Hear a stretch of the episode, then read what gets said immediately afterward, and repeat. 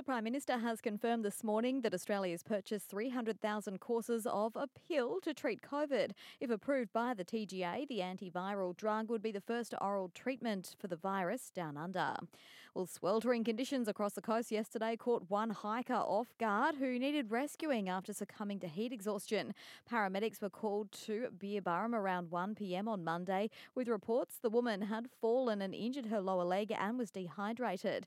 They hiked through bushland to reach her before calling the RACQ Life Flight rescue chopper to assist. The woman, aged in her 50s, was strapped to a stretcher and winched on board before being flown to Sunshine Coast University Hospital in a stable condition.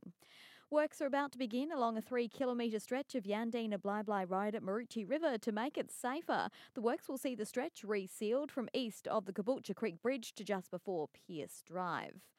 Popular Noosa triathlete Alexa Leary has been transferred from the Royal Brisbane and Women's Hospital to the Brain Injury Rehabilitation Unit in Brisbane in what her family says is a huge positive. The 20 year old suffered serious injuries in a cycling crash at Pomona in July. And the Panthers' premiership party continued at a Sunshine Coast pub last night. They even took the grand final trophy to the beach at Twin Waters to watch the sunrise on Monday morning. When the players do land back on Earth, Nathan Cleary is booked in for a shoulder reconstruction, which could keep him out in the early rounds of next season.